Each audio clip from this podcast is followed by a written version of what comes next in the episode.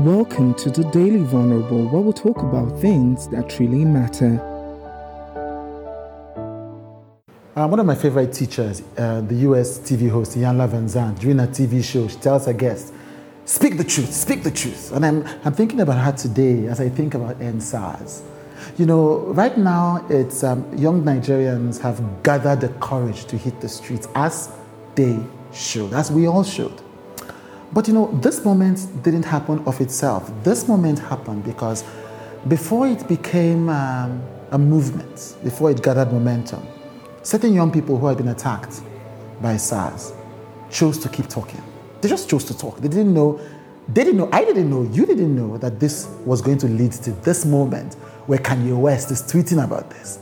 But because those young people thought, you know what, it doesn't matter if things are going to change it doesn't matter if something is going to happen, I will speak my truth.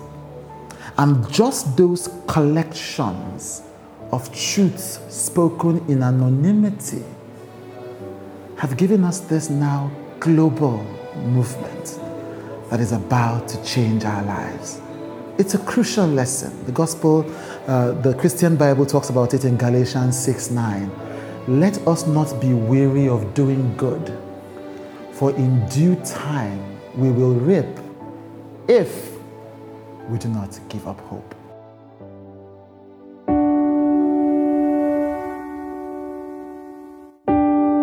Thank you for listening to the Daily Vulnerable with Chude.